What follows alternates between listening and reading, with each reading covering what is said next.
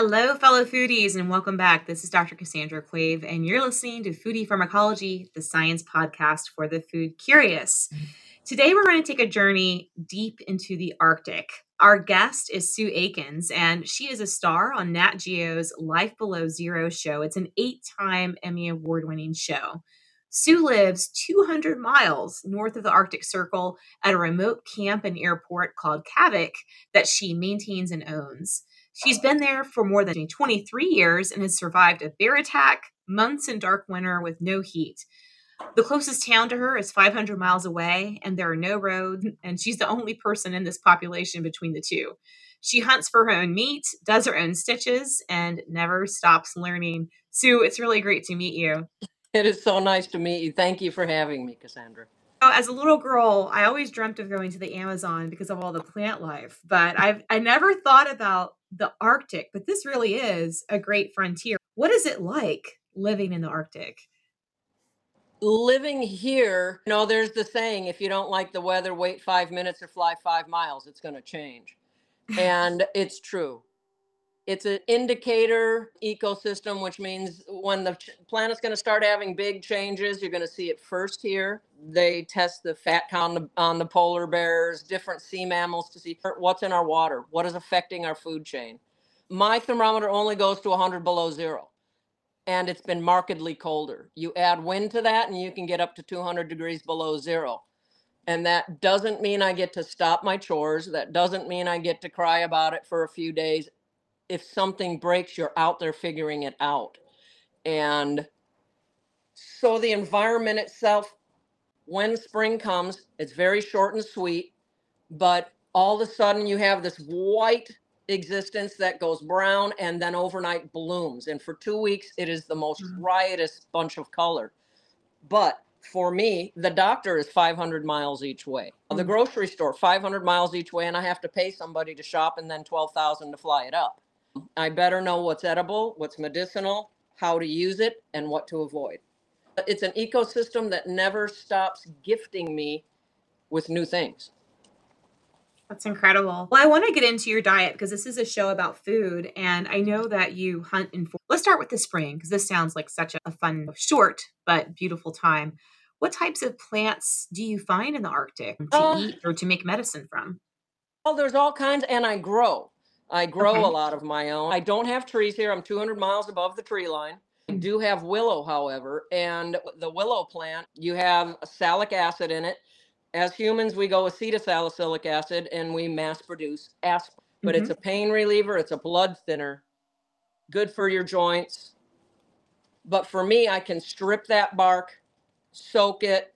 I've got, there's birch plants, I've got birch leaves. There's a lot that you can do with that plant. It's high in vitamin C. Out here, people think that scurvy is something that you hear about and you know, arg, the old pirate days, you make it scurvy.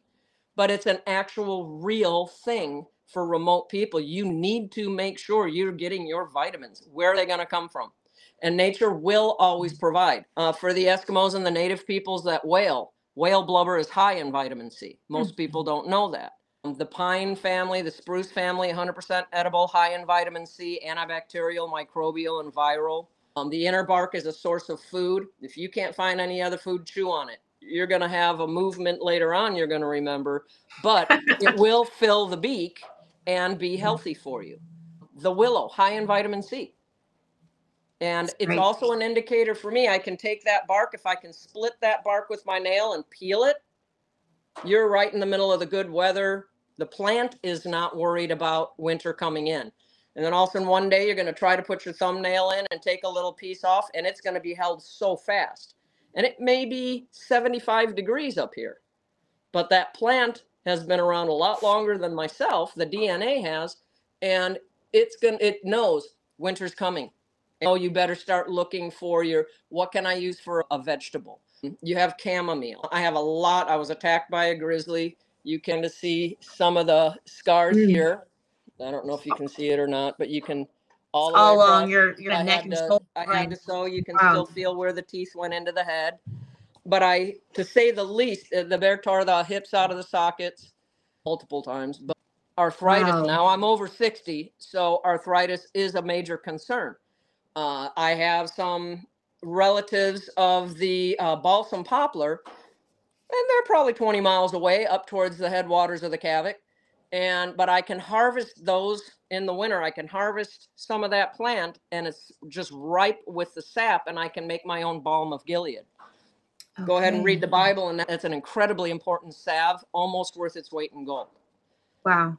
And and I don't profess to know everything, although I'll keep talking like I do. But I've never been a person afraid to ask, "What do you use this for?" I see you're chewing on something, but I always thought that was poisonous. What the hell are you doing? Mhm. And it's if you take the seed out, then you can use this with it. And I've got a way. I am about as attention deficit as it gets. Will I always remember to take the seed out? Probably not. Yeah, we'll pass on that one. Well, that, that's my question too. Is so how did you learn all this? Is it just through chatting with people and trying things, or through reading books? Eh. I know a lot of our listeners are interested in trying to come up to build strategies in foraging and making medicine. I think one of the most important things that we can remember as humans, as good people, always remain teachable. If you know everything already, what is there left to learn? Let, leave the ego at the door. Some people say, I come with so much bag, set that Gucci stuff down because it's not doing you any good. Examine it. That was fun to wear. Leave it because you can't take it with you. It hinders you. I had a very unique upbringing. I was brought to Alaska and then abandoned here. And without going into a lot of details, it became very important for me. And it's my inquisitive nature. I think in pictures, I think in movies, and I would always ask, What are you doing? I spent time in Fort Totten, North Dakota as a child also. And I would at Pat, uh, Pat White and Wasu Duta, medicine men from there, and I would ask them, What are you doing? What did you use for this? What about that? And so they would just let me tag along. But I've never been afraid to ask somebody, tactfully enough, um, which sometimes is hard for me, but what do you know that I can learn? Can we barter? Bartering is huge up here. It is difficult to be a remote person and make a ton of cash, but maybe I have something you would like or knowledge base, and Mhm. that is worth something. So, how can we trade? It's great. Seal oil, it's a huge cure all for a lot of things. Good for your Mhm. digestive system, so many minerals in it. I collect sea moss and make sea moss gel. Went to the Arctic Ocean in the middle of the winter and got uh, salt water. I've got a lot of different flavors of it. Got a. I lot of love sea salt. yeah, sea salt. And if you wait like here, the first your water, your ocean water, a lot of salt, a lot of H2O. That H2O is going to freeze faster than the saline will. So if you wait long enough, drill deep enough, you're going to have a very high quality salt product. And it mm-hmm. has so many nutrients in it. It's got, well, I think 100, 101 of the 102 that they worry about. Don't go ahead and drop a couple. It's got a lot.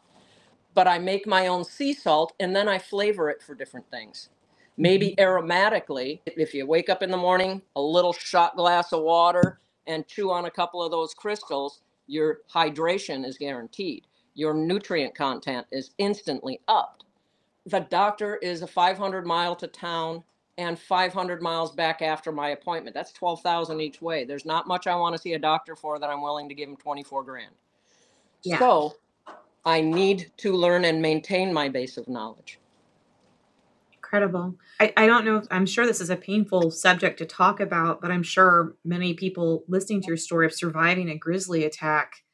How did you, number one, how did you get away from this grizzly and how did you treat these very, I'm assuming, very deep wounds that left these scars along your shoulder and your head?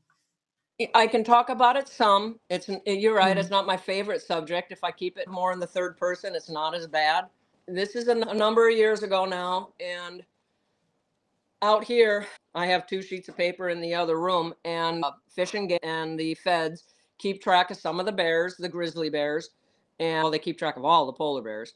Uh, and I don't have black bears up here. I'm far too north. I'm only a few miles from the Arctic Ocean. But a bear if you get attacked by a bear, you did something in their language that incurred their wrath or their attention. And you have got a bear can do its charge at 60 miles an hour and sustain that for miles. You Wow. have no time. This there was a juvenile male the girls, you got a young Randy male bear, just like a, a tween, and mm-hmm. there are parts of their bodies that are noticing, hey, girls aren't always creepy. I don't see many cooties anymore. and the only way the girls are going to mate with him, he has to be an alpha.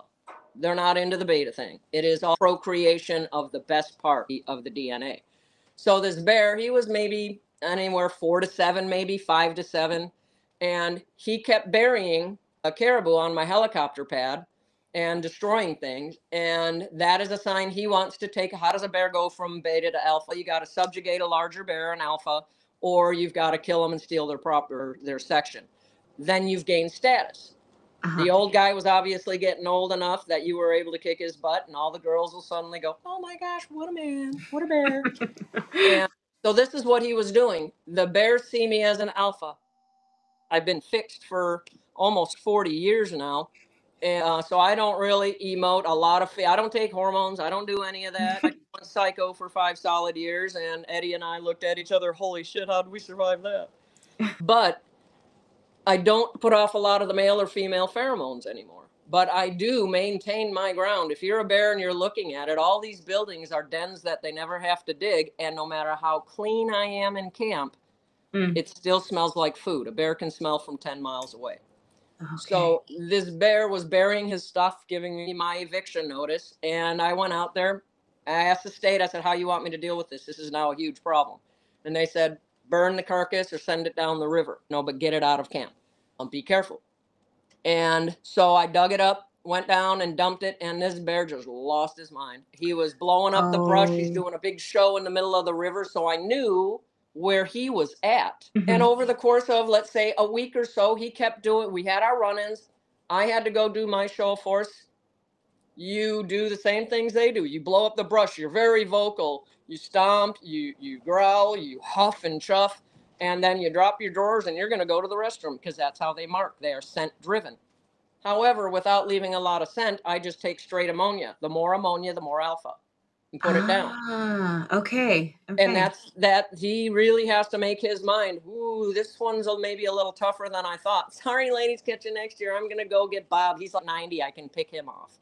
Yeah. But he just took the bait, and I knew I was gonna have troubles with him my river like now my river is frozen over four or five inches in ice already. For me to get water out of the river i am not allowed i can't just drill a well. So i have to get it out of the river pump it up to my water house. Um, i treat it i have to filter it so many times it has to be clean and i wanted to get one more pumping of water before i was done for the season. Mm-hmm. and i looked around i put on a couple of carhartt suits um, because you want to it's cold and i'm going into the water. I have to get a hole pick up my pump two hands couldn't see the bear anywhere, set the rifle down and went to work. He was hiding in the cut bank and oh no. He grabbed me and pulled me up into the tundra just south of where I'm talking to you now, maybe 100 yards, maybe not quite that far. And he did what I call an alpha push. And they extend their claws and they're looking for any reason where you're going to put back pressure. It's like if some punk kid keeps dinking you in the shoulder and you finally mm-hmm. go, stop if I do this, that's stop. All right, we're going to town. And so in less than no time, you have to figure out what in the world that I, well, I challenged him and he accepted it. He challenged me. I said, go to Hades. And he said, nope, I'm coming to Kavik. So I, he tore this part up. I, like I say, you can still feel where the teeth went into my head here and there.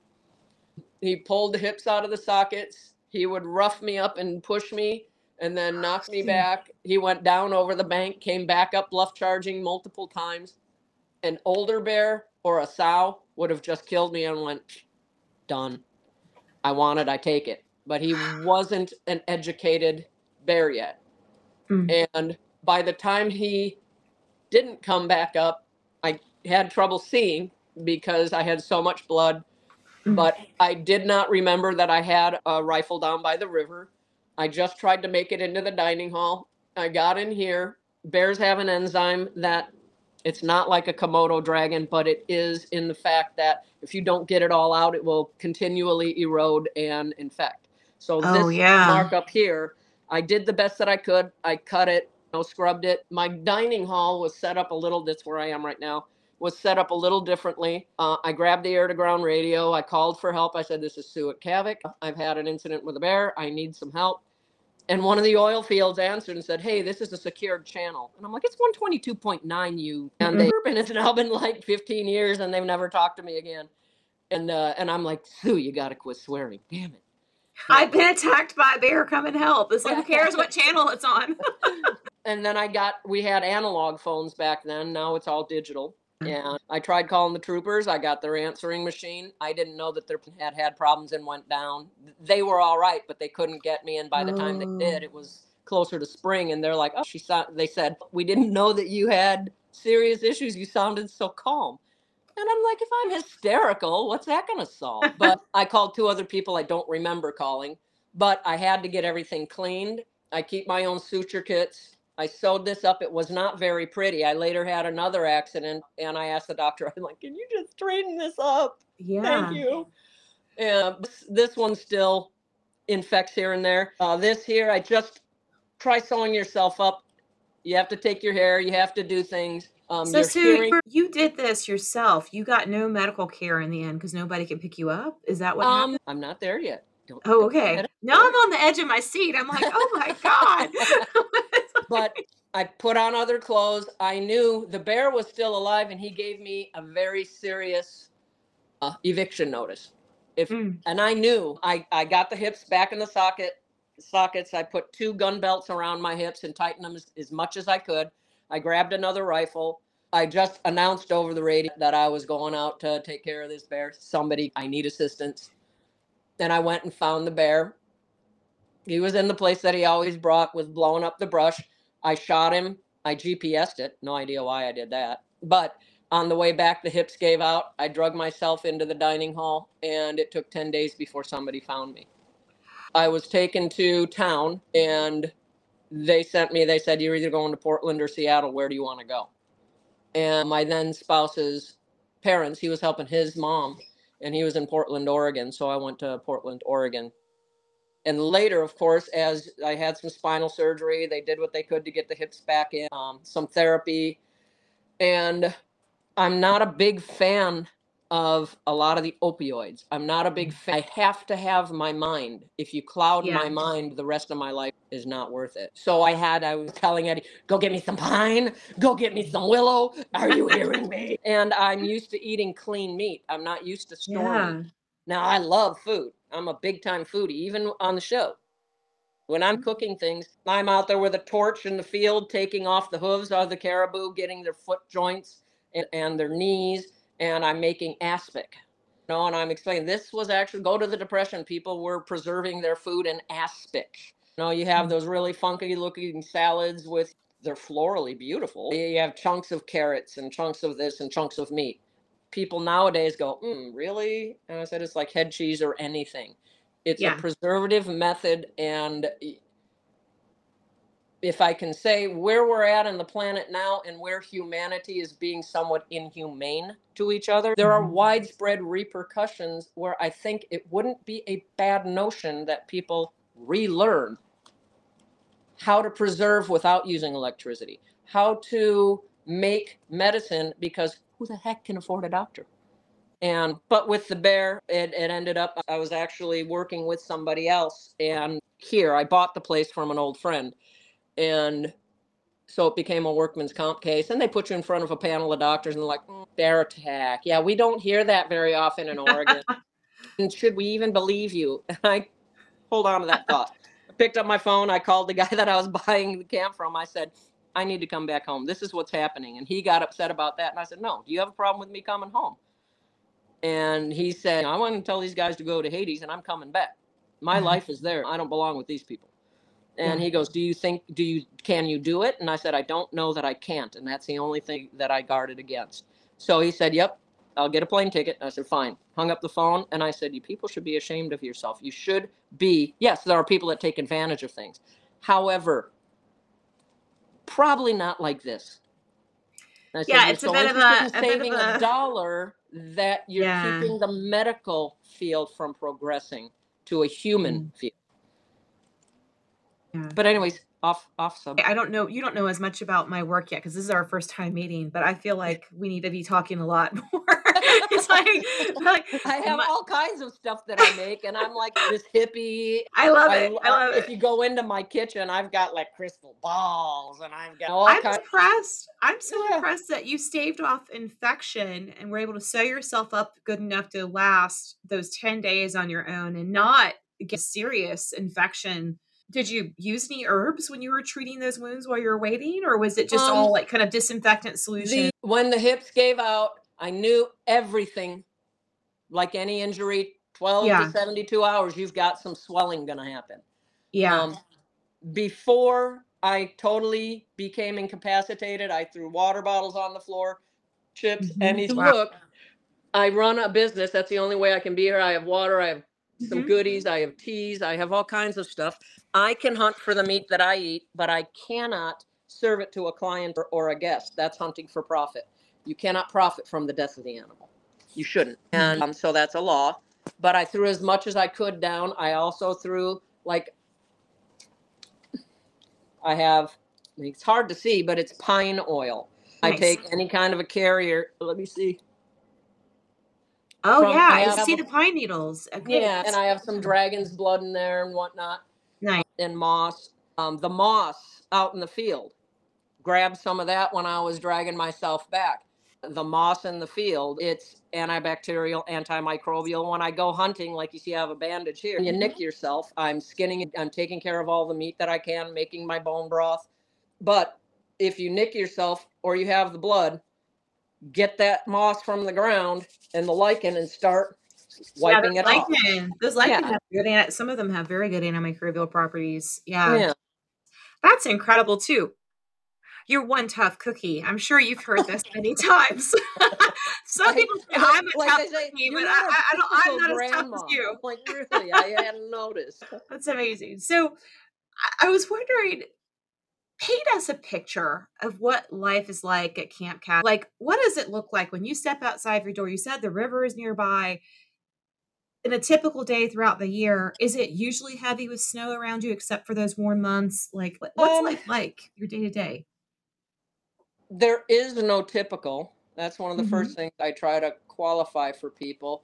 It is a very volatile ecosystem capable of just wild changes the way it's even set up, there's no earth here, there's no dirt. So to so I have to import or create my own dirt or I have to do hydroponics and I try to mimic the Arctic. Nature doesn't get it wrong too often. So how do the plants and everything grow? How it works here, you have permanently frozen ground, you got X amount of ground that is just ice. And then you have yeah. round rock on top of that, maybe some silt and then you have your peat layer and moss, you know, and your plants above it. And that peat is an insulative layer that keeps the frozen ground frozen and the heat up here. And in the winter, it's going to keep this at a constant and 100 below up here. I can have the, the biggest storm I guess I've had. I don't, it's, it's classified an Arctic desert. We get eight inches of precip, supposedly, no matter what form it falls in. However, the planet is changing it and people like oh you believe in climate change. You believe in global warming. And i'm like you i live the- a fossilized banana leaf if it hadn't been a tad warmer here and there. Everything is always in a state of flux. Hmm. and if you can't roll with it you're going to get flattened by it. You're pick your poison. Uh, yesterday it was beautiful. It was probably 30 degrees i think i got up to 29 or 30 as a running around my t-shirt I have to fuel. There's no tree line here. People are like, why can't you do what the others do and chop down trees for your fuel for your no heat? trees? I'm like, there's no trees, man. And, and I could chop down some willow, but you would be stripping an ecosystem to try and make it through one winter. I get usually 10 months yeah. of winter, nine to 10 months. Used to be that the last person I saw was sometime in August and the next one was in June. And mm-hmm. so I have a lot of months I'm playing around uh, by myself yesterday what kind I'm of fueling, and here comes the you? wolf pack straight yeah. through oh. on my helicopter pad in between me wow. and the dining hall. And that's only 60, 50, 60 yards away. And the big black wolf, um, he stops and he looks at me. He's over 20 now. And mm. he's just as robust as he was at 10. And I'm going into my 24th year here. Um. And he just looked at me and I looked at him and I'm like, chill, dude. I've got a field hose. You do your fur thing. I'm doing mine, man. Good luck. At any point, you are reminded you are not top of the food chain and it's not really a contest. I have my little piece of camp marked out, going with the foodie pharmacopoeia thing. In my lifestyle, it is incredibly important to understand how the prey, how and the predators understand food. Anything that is scent driven, like a bear, a wolf, a wolverine, if I want to dissuade them from coming into camp, it's a long process. And I used to go through about 400 pounds of coffee a year. I did, I'm big into my coffee. I have every coffee maker known to man and then some. I've created a few. And I like good coffee. Life is too Mhm. short not to have good coffee. Same with the teas. But I take all those grounds and I offer people. I do a lot of baking. I used to make wedding cakes and deliver them in small planes for any of the villages. And, and you're talking 400 mile trip. Here, there you go. Good luck. Hug each other. Be kind. But I take all those grounds, and a bear's nose can smell, like I had said, from 10 miles away, sometimes more. Polar bears are even more.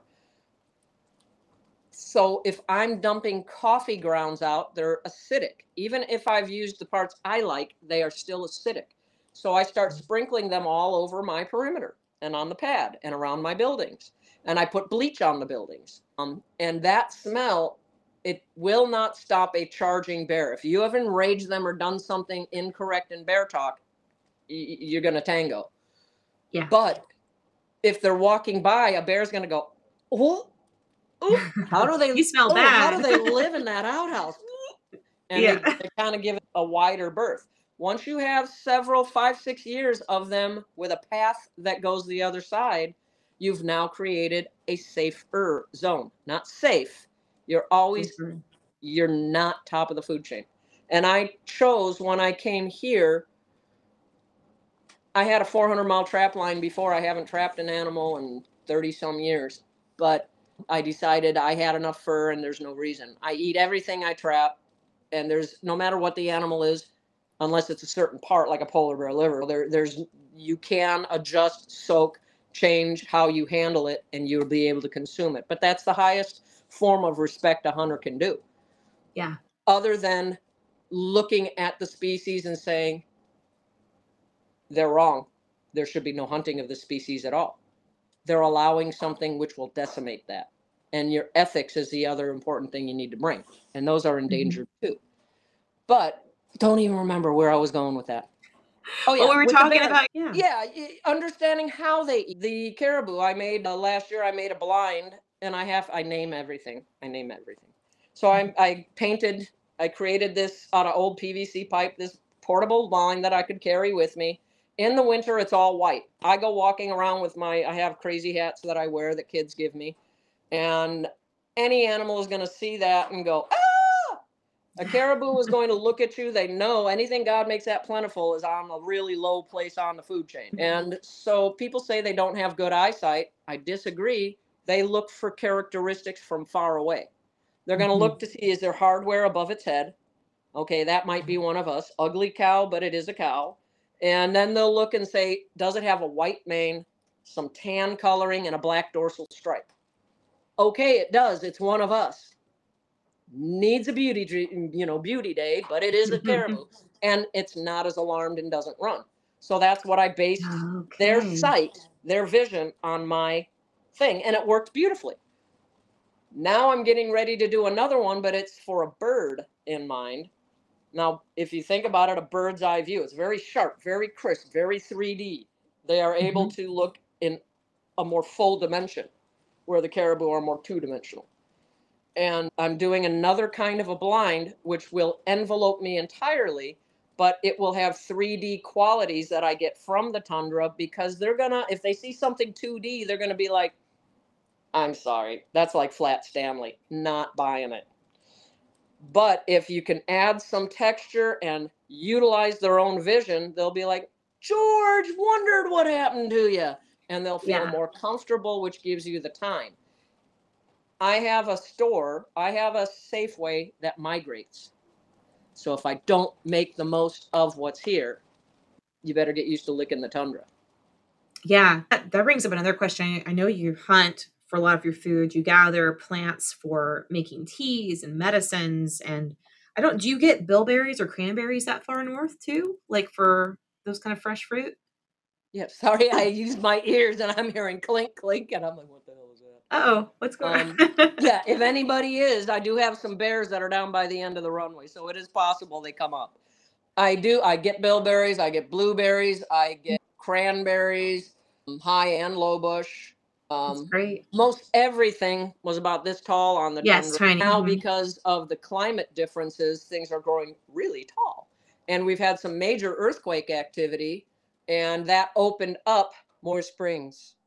So it's an exciting time here. It is not the first time it's happened, but it is happening really rapidly. And I was going to bring up one of the things the Army does a thing called the Cool School. And they teach some of their military, we're going to drop you off. You don't get any food, survive. And poof, it's 30 below zero or whatever. And they drop them off, and good luck. You got to make it to this point. How are you going to do it? Yeah. Where's your shelter? What are you going to do? You have a pack of bubble gum and a shovel and I would take when they would be here, I would look and I say, "What do you notice if you're looking across the snow? What do you see?" And they're like, "Snow." And I said, "Bring it in. What do you notice?"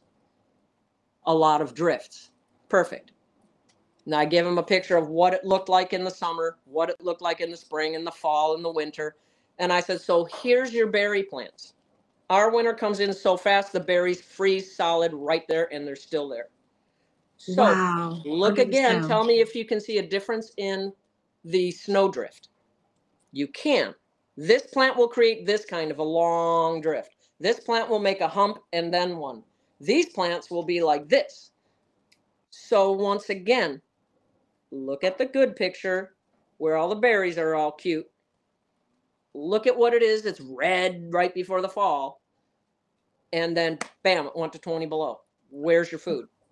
And they were able to go out and based on the shape of the drift, you can find some of your food source. That's incredible. That's incredible. It's like fresh, flash frozen.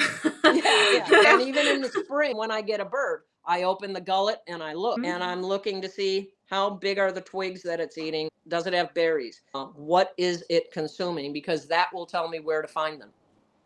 okay. If they have the little rocks in their system, they always pick the same calcium carbonate chip. So I take those out, clean them, throw them in a jar. Then when I want to go hunting, I'll find a likely area and I'll take a little handful and I'll scatter them. I have no idea how they know to look at on a white background, they're finding white rocks. You go. But it's that 3D thing again. Mm-hmm. And they all come in thump, thump, thump, thump, thump, thump, thump. And I don't have to stress my body at 40 below trying to find them. I brought them to me using their own system mm-hmm. against them, yes, but I'm working with who they are instead of forcing myself to be dominant. Yeah. Well, this is incredible. As you're speaking, I'm thinking about you have all these visionaries that talk about life you know, in outer space, colonizing Mars. And yet, I would bet many I have have an never. I will offer up. I'm just putting it out there. I know.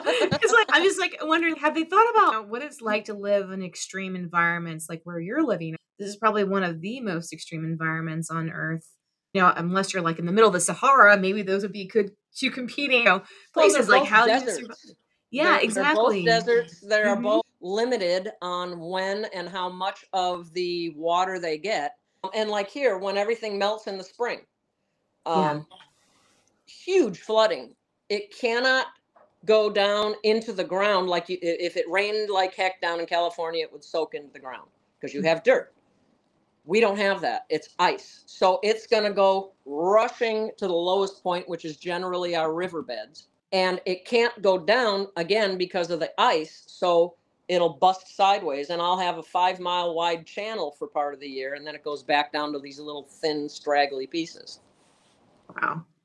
So how do you get around outside? Are you like hiking? Are you skiing? Do you like what's the best way that you think when you're out and about? It depends on. I've okay. I've been at Kavik in my 30s, 40s, 50s, and now I'm in my 60s. So I've been Mhm. here a while. When I was younger, and you're hiking everywhere. Life happens, and I break myself. I don't bounce anymore. I break. I bend. Yeah. you know. Um, so One, there's one episode where a, a barrel of fuel falls off the pallet, but it's highly explosive. So I have to run down there, pick it up. It's 585 pounds, and I pick it up Oh and put it back gosh. on. Wow. I can't do that now. I can certainly, I still have a tremendous amount of strength, but I need to work smarter, not harder. Um, I have skis, I have snowshoes. I did one episode, and they were the ugliest snowshoes you've ever seen. But I talk about how this is what you're looking for. You're going to have to warm it up because it has to be pliable. If you can't do that, do this. And you, and you explain the mechanics of if you have two feet and you're walking, all 200 pounds of me is going to post hole. Once your foot gets caught, every predator that Mm. watched you is going to come and have dinner. Yeah. Don't do that to yourself. Flatten yourself out and put more, distribute your weight better. Same thing if you're on the river and it starts to break. Change. If you're standing up, you've got too much weight in one area, lay down and roll. Get the hell away. Tuck and roll. Um, Wow. But I ski, I this, it depends on the conditions. Here, it takes absolutely no time. You can think it's beautiful, it's sunny, it's this, and boom, you've got zero, zero. You've got no miles of visibility, nothing. You look like you're in a glass of milk, and you don't know north, south, east, or west. I'm also I'm in a location where the magnetics and the electronics don't always happily get close to each other, and it Mhm. can knock out my GPS. So you better know some dead reckoning. You better be able to always know when is it too much? When have I just boned myself? I've bought vehicles now and I saved my money and and got myself a Sherp, did a few things for them and got a reduction in price. It's an incredible vehicle, 72 inch tires at maximum. My biggest goal in life is to be the warden of Kavik, help the Arctic survive. If this goes down, the rest of the ecosystems are not going to survive In bad shape. and every single part of it is important. Um, so the vehicle that I have, it has between a half of a psi and three psi maximum at full inflation. So you've got at three psi, your, your average vehicle is 28 to 35 psi per tire. I, I am a minuscule amount of that. So you're you can bend the plants, but you're not killing them. I even I took my dog's toy and put a ketchup bottle in it and ran it over. My dog was traumatized. He's like, "Why did you do that?" You know, because I was showing people you, you can run it over and you're not going to kill it. He, was, he just took it back like psycho. that's good. but so um. I have different tools. It's like anybody, if you're a housewife in a city or anywhere, pick North Dakota, and you have kids that are into football, and then you're going to go do bingo and you go to church on Sundays or whatever your bent is. In your tool arsenal, you're going to have different outfits, maybe some accompaniments. Um, you're, you might drive the Lexus to the school board meeting, but kids get in a minivan. We got four games to watch. So you have the tools you need to perform the job. I have snow machines. I had what I used to call Little Red. It was an Argo, a type of a machine. It was so great, but they discontinued it. No more parts. It's done. I'm going to work with one of my grandsons. I'm going to teach him mechanics so that we're going to learn how do you take a full block engine and put it in a little tiny machine. Just because you bought it and they designed it doesn't mean you can't change it. Bust out the welder, get the gasoline away from it. Now we're going to make a bigger cage and we're going to but if you change the power coming out, you have to change the transfer of that power. So I think it's important that boys and girls and I guess I don't understand the whole binary, non-binary, all of that. Whatever you see yourself as, learn how to cook. Learn how to take care of yourself and others. It's always kind. Be kind to your mind. Your mental health is as important as anything else is. But then learn how the me- mechanics. Learn how to do plumbing. Learn how to. How are you if we have mass floods, earthquakes, whatever, or this inhumane treatment that we're all doing to each other? What if our water system goes down? How do you purify it? These are things I think are key to be teaching our youth because you don't know what the future holds. And I'm not somebody that's, oh my gosh, I've got to prep because gee whiz, we might die. No, we're all going to die. Nobody gets out of this gig alive. But Yeah. let's do it as wisely as we can. And if you don't remember the past, you are going to repeat it. Let's make sure it's something worth repeating. It's amazing. Yeah, this idea of living in harmony and also having some sense of self resilience and self reliance is I think it's skills you said that could could learn from. And Yeah. people, oh, you, you have been told, oh, we always, you're so nice. We thought you hated people. I said, I never hate, I said, I never said I hated anybody. I don't want to live with y'all. You know, I like, I'm gregarious. Um, I have a wide vocabulary. I speak seven languages, but that Well- doesn't mean that my forte is living long term in a big city.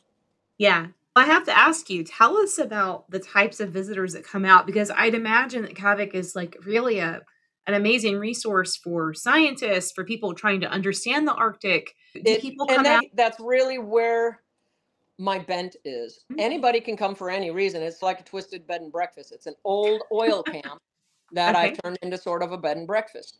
Um, the flying is at an insane price right now, which you know I'm working on how do I rectify that so it's available for more people to come out. But the scientific community, they need a place to land. And I think there are enough people out there more worried about making a 90% profit or 800% profit margin. If we can get the science out that improves the life and the education, then go for the 10% because it means a lot. Yeah. And that's what I do. If if there's another gentleman and his wife, they come out and they do some science with the fish, and we've had a lot of fish things going on. And but they just don't have the money. And so I said, I tell you what, you come out, I'll drive you around in my vehicle, I'll help get you here and there. what can you afford? What can't you afford? Okay, you eat with me, I'll deal with that. If you got some funky diet, I need to know about it. I don't mind and people that because I hunt for meat and I have dead animal decorations around, they're like, Oh, you probably don't do the vegans or the vegetarians. And I'm like, Of course I do it doesn't matter to me, you know, what people how they want to eat. I respect everybody's own life choice. I can't feed them game. I can if I'm cooking myself caribou steaks and you're here, I may say, "Hey, do you want to eat with me?" I can't charge you. It's a gift. I'm gifting you with, "Hey, look at this. Look how clean this meat is. Mhm. Look how wonderful this is." Bear meat. The first time that I after the accident, it took me a while, a long while before I would defend the property here, but I didn't actively go out and seek entanglements. Um, But there was a bear that came through and he took, I had a, this is enough years ago, I had a dog named Ermi here and she was in her doghouse and this bear came through. She dove in her doghouse. It tore it from the chain at the, I call my building I live in the Twinkie. It's long and yellow and filled with goodness. It's a Twinkie but it tore her house off the Twinkie and battered her around on the, the pad. And I went out and it went and scared some of the kids, charged at him, and I shot at the ground. And here this bear runs off. So there really wasn't any choice. I had to go aggressively. But again, if you're going to take something's life, I have a habit. I put heart rocks. I find these rocks naturally shaped like hearts, and I had there's a little ceremony thing I do each time, and and I'll even get teary. I'm a hunter, but taking a life should be a grave decision. It should be weighed, and it should carry. yes. So I will use every single part that I can. And mm-hmm. do I make rugs? Yes. Do I make jackets? Yes. I and I gift things. I have a little boy with cancer. I a lot of people don't know a lot of the money I make from the show. I- I choose to I was impacted in my life by cancer with one of my grandchildren and some other people. And I choose to help people with terminal illnesses and whatnot, um, especially children. But this one little boy, he is in remission, but he still has nightmares about what if he has to go back? What if he I'm having nightmares about having to have treatments again? So I sent him a bear rug. And I always do it closed mouthed. I don't they weren't being jerks when they were alive. They're just being bears. Yeah. So I, I I like closed that. the mouth and but I sent it and I asked his parents ahead of time. And so he opened it up What? That's and great. he said, "What? It's so big." And I said, and I said, now you've got something you've got to do. This is a protection bear. He says he doesn't look mean. I said, no, I shot all the mean out of him. I said, what? I said, he's a protection bear now. But the way this works, you go to sleep. That's when you're having your nightmares. Right? And he's like, yeah. And I said, he's going to go in with you. His spirit is still there. So you have to name him because bears are strong and they are protective. He's going to protect you, but You have to give him a name so you can call him back. And he goes, Can I? He's Bob. And I'm like, Yes, he is. Bob the Bear. Bob. Yeah. That's great. so he has him up on the wall now. But being able to, and I, I bring kids up, other kids, um, they're in remission. We went fishing down in Southeast Alaska. That was their dream. See whales, see eagles, fish. Yeah. And so I'm like, whatever. I know how to get another job, but what you're giving, like you say, foodie pharmacopoeia, it's food for the soul. It's food for the soul. When you have absolutely. the food and your soul is good, make the body good, make the mind good. It's a three part series. amazing. So, you, I just want to thank you for sharing these experiences, not just with Look at all our. stuff. I know you. I need to get up there. I just need to. I need to get that twelve thousand dollar plane ticket. To get back. and that that that'll hold a lot of people and i try to split it and i try to put people on my airplane Oh, good. So it's like not first. in- You may get a visitor at some point. I'll come up when the plants are in bloom because that's my thing. Is the Oh, yeah. plants. We can make some medicine together. oh that that, would would be be, wonderful Yeah. But I just want to thank for, for sharing your wisdom, sharing your experiences, sharing your very personal story of this very challenging point in your life too with this bear attack. And your resilience is inspiring. And I know that the folks listening are going to really enjoy this. And but for those that haven't seen your show, can you tell us a little bit about it? It's on Nat Geo, Life Below Zero. nat geo disney plus we are now i think we're filming season 23 um Amazing. just starting to we had two seasons a year and now we're down to one but and it follows the lives of a few of us that have chosen remote off the beaten path unique lifestyles that come with hardships and it Mhm. follows the why it's not scripted they don't tell me what to do if they did i would swear less and kick things less but you get what you get with me i'm fairly direct you'll always know where you stand it won't be a, there's not a lot of mystery involved other than it's, it's like i tell people yeah now that you've met me they're like oh we thought it was like nobody talks like that and then we met you yeah yeah and i'm like yeah there's not a lot of mystery in why i'm not married I call you a straight shooter. I like that. I like people that are straight up. That's how I that's how I operate too. So be great. Well, thanks so much, Sue. I really Oh, appreciate thank it. Thank you. I really appreciate it. And yeah, we'll get you out here. Yeah, but the best time for plants, I will warn you, is the best time for mosquitoes too. Hey, I'm from South Florida. I can handle Oh, there you go. Bears, Yeah. on the other hand, I need some help with. You've been listening to Foodie Pharmacology, the science podcast for the food curious, available here on our website at foodiepharmacology.com. You can also check out the full video version of this episode and others. I encourage you to do that. You can see some of Sue's amazing goodies on the video version on our YouTube channel at Teach Ethnobotany. I want to give a big shout out of thanks to our producers, to Rob Cohen and Christine Roth, for putting on a great show for you every week. And thanks to you all for tuning in, listening, and sharing this and other episodes with your friends and family. Thanks so much for listening. Stay healthy out there, and I'll see you next time.